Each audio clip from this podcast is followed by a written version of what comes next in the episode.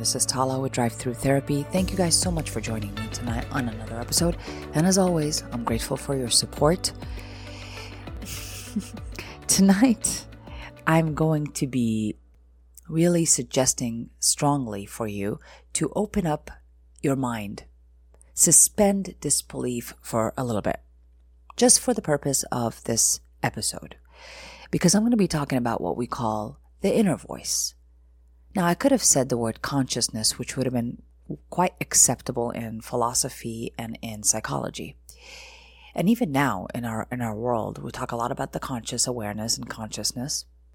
Or I could talk about soul, or I can even talk about or label this inner voice as um, the Holy Spirit or any variations of it. But I'm gonna, for now, remove all of those words and just basically make it something that we can access quicker. Something that we don't have to fight against, have an opinion about, because that will just cause us resistance. But it's something that we all have, which is what we call the inner voice. If you just kind of recognize it just like that, that's probably the best way to look at it or simplest way to look at it. It's an inner voice. Now, the practical part of the inner voice is that it just basically is an inner monologue that expresses what we're thinking. It has a voice to express what we're thinking, whether we're trying to label something, uh, review something, evaluate something about our world. We can do that with our inner voice.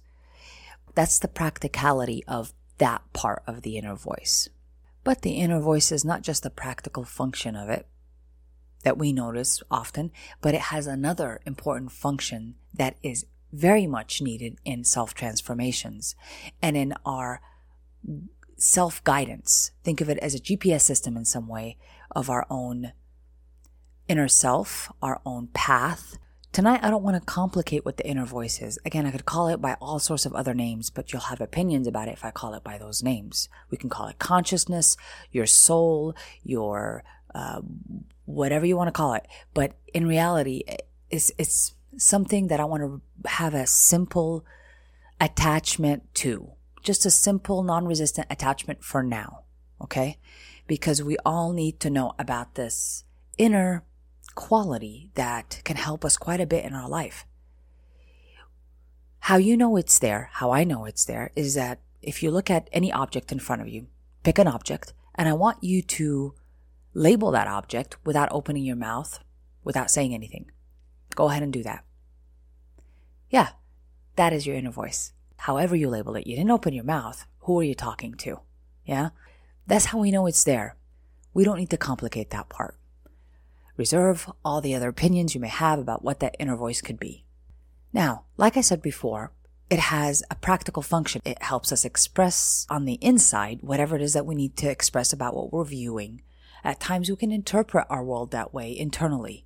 We have a whole world on the inside. This inner voice really creates a reality on the inside. And part of this is programmed from early on. Whatever messages I've received from my family, from going to school, whatever messages really start developing the reality of my inner voice. It even starts to develop my sound. A lot of us may even sound like our parents on the inside, have the same damn rules, think the same ways on the inside. That inner voice is partially programmed we also get to connect it in some forms to these things that we feel in a physical body that are also known as feelings. Also could be called hormones. They're attached to that inner voice. It's all connected, right? So when I'm thinking angry thoughts on the inside, I'm rehearsing them and I start to feel the angry hormones, right? That's them connecting with one another. Again, I don't need to prove that to you. You already know it's there. Think about it for a second. It's there, right? We don't need to pull out books and try to find maps for this when you already know what it is. I'm here confirming it for you. It's something that you already know. When I start to think happy thoughts, I'm going to also produce and connect with my physical body to produce uh, hormones to match those happy feelings, right? So that's a big chunk of our inner voice. It's programmable. It's influenced by messages we've received from society, like I said, from family, from school, from our culture, from the media, even anything is, is part of that programming of our inner voice. Now, this inner voice, in a lot of ways, has a tone that it talks to you with. This tone that it talks to you with is also programmed in there.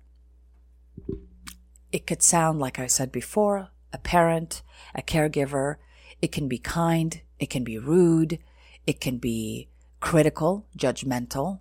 Whatever inner voice you have in there, it would be so familiar that sometimes most people don't recognize that it's in there. They kind of think it's just as feelings. They don't realize that there is an inner voice, there's an inner world that interprets the world outside. The outside world is not really injecting me with any interpretations. I'm the one who's looking at my world, uh, using my inner voice to talk about the world right? And depending on my programming is depending how I'm going to interpret whatever I see in the world. What I may call uh, good, bad, ugly, whatever it is, I'm going to interpret it from my inner voice. That's the part that's been programmed. And if you think about it, most of the episodes I make are really about that inner voice and changing that programmable inner voice, that part of us that we might have inherited from our family. We might have just kind of continued on rehearsing and, and never interrupted, never challenged it. That's the stuff that causes us the, the distress at times. So when people think of depression and anxiety, most of the time it's just rehearsed thought patterns that we rehearse over and over again. So an anxious person would just generally uh, have a fear motivated thought pattern. A depressive person often uh, comes up with different interpretations that are depressive or sad about the past or about the future or about their current state. So these are programmed and rehearsed within us early on. We uh, may not be able to prevent them at times because we don't pick and choose our family. So if my mom or dad were you know, loudly depressive or loudly anxious, I might just I'm just going to repeat or rehearse whatever it is that they're saying. And it'll become part of my reality, my programming. And it stays in there for many, many years until hopefully one day I challenge it. I tell you all this because, and I have plenty of episodes on these discussing this idea of consciousness, this programmable part of us, part of our inner voice. Another way to say that is part of our self talk that part there is all we can control once we know we're doing it. If we don't know we're doing it, then it's like a stream. We don't even recognize it. It's like a stream of consciousness, they say, or automatic thoughts. We just don't recognize that. And so we just perceive it's the truth. Basically, we're so comfortable with it, we don't recognize that it's rehearsed or reinforced thought patterns that we are producing. Thoughts are habits, friends all we're doing is just rehearsing them over and over again, and they're familiar to us. Their familiarity, like I say many times, is confused with the fact that they could be real. Familiar means that it's real to many of us, uh, but we never challenge that. And if we don't challenge it, then we're really going to perceive that these negative thought patterns that we may have on the inside that we may have rehearsed for years is really real, not because it's the truth, but because it's familiar. It's just repetitive and there's a power to repetition when it comes to us humans. We are not original thinkers. All of us are basically habitual thinkers. We think in the same habits over and over and over again. Rarely do we meet anybody who's really an original thinker, friends. We're all habitual. That actually brings a little bit of comfort and relief in my world to know that my thoughts are habits. That means at any time I can recognize the habit and then interrupt it if I choose to. Uh, but there's plenty of episodes on that. But for today, I want to just make sure that I introduce the second part of our inner voice, probably the one that is going to be, for many people, tricky to get a handle on. We don't acknowledge that place at times, but it's there. It's the part of our inner voice, the other voice, one would say, that speaks to us about things that are good for us. Things where it can heal us. It can allow us to self-soothe it almost acts as a GPS system for us on our inside to take us to where we want to go, where we would find our bliss. But to get to that place, to really hear that voice loud and clear, it has to compete with our programmable voice, which could be fear driven, uh, anger driven. It has a lot of hormones that are pretty loud that it's hard to hear the other voice because it's not as loud. The other voice may be very neutral and chemically in your body will not be producing really loud uh, response. More often than not, we have to actually try to practice hearing the other voice. You know, the one that we're all born with. The one that says we're worthy. The one that says we're worthy because we're human. No more, no less. It doesn't evaluate us. It doesn't judge us. It simply corrects us gently and kindly and compassionately.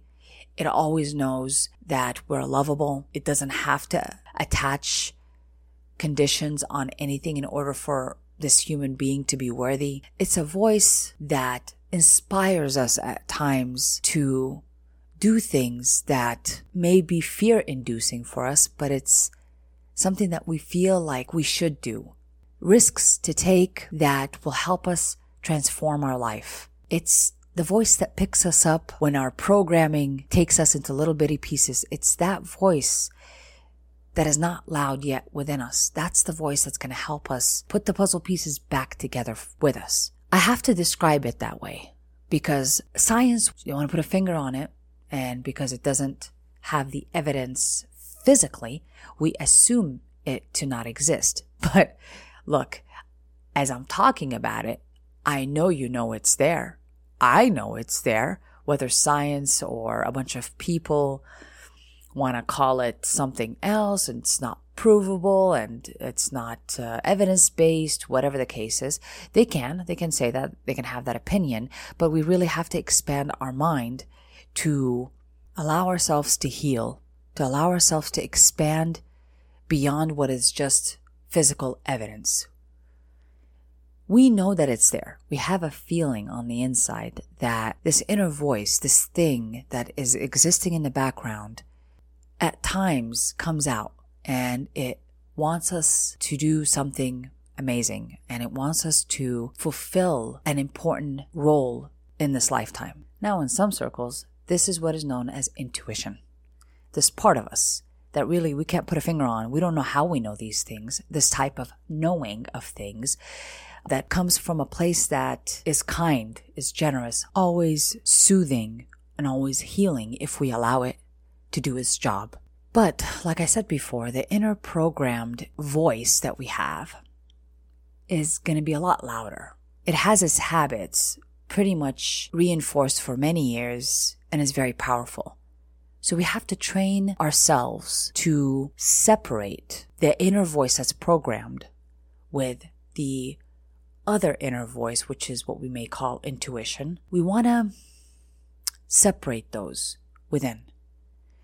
It's not that I'm not going to ever hear the loud, critical, programmed inner voice on the inside. It's not that I'm not going to hear it. Our job is to be able to really discern within which one am I listening to? What am I listening to? What am I going to give priority to? And when I do that, then I start think, seeing things with clarity. Then I'm really fulfilling my human role here from a place of depth, a place of healing. It connects from a source that in a lot of ways knows things more than I actually do. It's a knowing that we're all born with. Some of us may call it different things, you know, God, source, the universe, but it's a knowing. It's in there. Call it whatever you like. It's in there. Sometimes when we label it, we might place some resistance towards it, but it's still there. And so the point of today is to give you a map to find what I'm, what we're talking about here. Because once we do, then we really can get to a place of clarity. We can start healing ourselves instead of all the programmable inner voice functions of self destructive, self sabotaging behaviors, depressive, anxious living. We're making it into a lifestyle, people, when we have the ability to self soothe, the ability to self heal. We're born that way. I'm not telling you something you don't intuitively know on the inside. You know this. I'm just reinforcing it for you. I'm just confirming it and validating it. So this way, when you are looking within, you can start separating the voices. I know anybody walking in on this right now would be like, what? What is Tala talking about? Voices. Again, keep an open mind. I'm not saying anything that you don't know already. I'm just saying it out loud. I'm confirming it for you. Even better to know that it's there. And when you know it's there, you can use it. It is built just for you to be used by you. This intuitive voice, this point of inspiration within us, this knowing within us is here to heal us, is possibly there to help us with the part that we need to heal about our own programming. Now, not all programming is a, is a bad thing. Um, not all programming is a good thing. A lot of the programming that we've got is just neutral. It hangs out in, in the in between. But for anything that is not doing you any good, I need my inner intuitive self something within me to help talk to that part that's programmed, to soothe it, to guide it into a place that is supported by wisdom. We all have that on the inside, a wisdom, something that lets us make decisions in a way where we kind of know it will turn out okay. We don't know how we know that. and to, to be honest with you, we're not answering that one today. But we know it's there. We know sometimes that when we make those hunches that are out of nowhere, that inspired from thin air, you know, this place within us that says, you know what, you should just go for it. And we do, and amazing things happen. We have the opportunity to live this way for the rest of our life once we know that that voice is within us and to learn to use it. This intuition that we are all born with. It's a form of GPS that lets us know and directs us to go to places where it's good for us. Whether it's emotionally, physically, mentally, it's there. It's a self sufficient mechanism that works on the inside of all of us humans. I need us to all use it. I wanted to kind of simplify this discussion today to just introducing you to that inner voice. Some people might say that meditation might help us start to listen to that inner voice by quieting that mind. And I have plenty of episodes on quieting the mind. so take a look, scroll down there and find uh, the ones on quieting the mind. But meditation is also a good way to, to to help us separate that voice. I can get to slow down a little bit in my mind in order for me to stop it from just being a stream of consciousness that I just react to automatically. We can do this. And when we start to do this, imagine living a life that is interactive with your highest self, with the self that has the most wisdom, the part of you that is there to nurture and to guide the rest of you. Living from that place, living from a place of the highest self, is just going to elevate the quality of our life. It's just one important way to do that. So I don't really mind whatever anybody believes in. Anybody can believe in anything. This is not about that. What it is about is knowing and validating what you already know about yourself. And the power that you have is immense. There are books and books in history that talk about intuition and its power. It's not shocking. It's not voodoo. It's you. It's me. It's my son. We all have the same thing this inner wisdom, this inner knowing. I'm not an authority on you. As a matter of fact, no one is an authority on another except of one's self. And uh, that makes sense to me. That's what this is really all about. Somewhere, maybe in the childhood realm, we had been made to believe that we are not an authority on ourselves and that we cannot know ourselves so well that we accept ourselves as we are as a whole and work on that. We've been taught that others' opinions are an authority over us. And many times we only trust our own opinions if it is validated by others. And that takes us away from that voice. Sometimes I look at children and I think, man, they probably have that voice in them loud and clear. That voice that I'm talking about, that intuitive nudge that tells them, go to where the fun is at. To take risks that are exciting, that will amaze them and inspire them into amazing realms. And I see that clearly with children. I see that because they're always having fun. Learning for them is playing. And we lose that along the way. We're taught that it's inconvenient for others, for us to play all the time and to have fun all the time. And maybe the wonder that we've had as children slowly starts to disappear and is replaced by practical knowledge. And um, there goes the romance that we've had on the inner world that communicates with the outer world. So I want people to really get that back. That feeling that they've had, that they know is in there. This internal space within them that does not judge them, that wants to have fun, that enjoys learning through play, that doesn't judge others. You know, I see that with children when I see uh, them hugging each other and loving on each other, and they don't care what social status, what color, what ethnicity, what religious affiliation they're part of. They're just loving on each other. They know exactly what the heck doing. Us adults, on the other hand, have numbed or blurred I think is is the word I'm, I'm looking for. Blurred the that crystal brightness within us, that inner voice that made all these amazing things happen. We've just blurred it up. So our mission is to get it back. Not like we've lost it. to be honest with you, it's always been there. But now we want to access it. That inner voice, not the program, but the inner voice. And what's the worst thing that can happen if you actually believed in that inner voice, in that intuitive knowing, in that beautiful inner part of us that is meant to have us live to the highest self. What's the worst thing that could happen?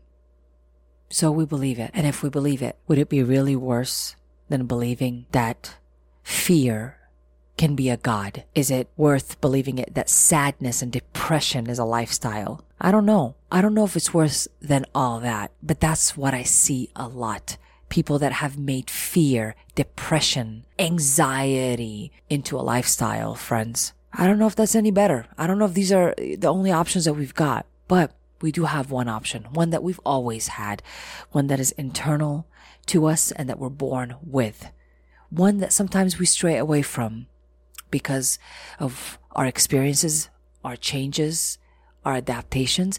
But eventually, if we're lucky enough, we find our way back to it. We then learn to work on sharpening the bright crystal that is this inner voice, this inner knowing. We sharpen it by working on it every day, by trusting it every day, by asking it, what would my highest self say in this moment? What would my wisest self say in this moment? What would my most compassionate self, my most loving self, my most patient self say in this moment? And we access it that way. And when we ask it, we will get a response. It won't take long. We will. We'll know what it is. We'll know what it's trying to tell us. We have to trust that and let it help us as it is built to do just that. Thank you guys so much for joining me tonight. I'm sending you love and light Albert Einstein once said, No problem can be solved from the same level of consciousness that created it. So, ladies and gentlemen, it appears that in order for us to solve a problem, we just have to outgrow it. This has been an episode of Drive Through.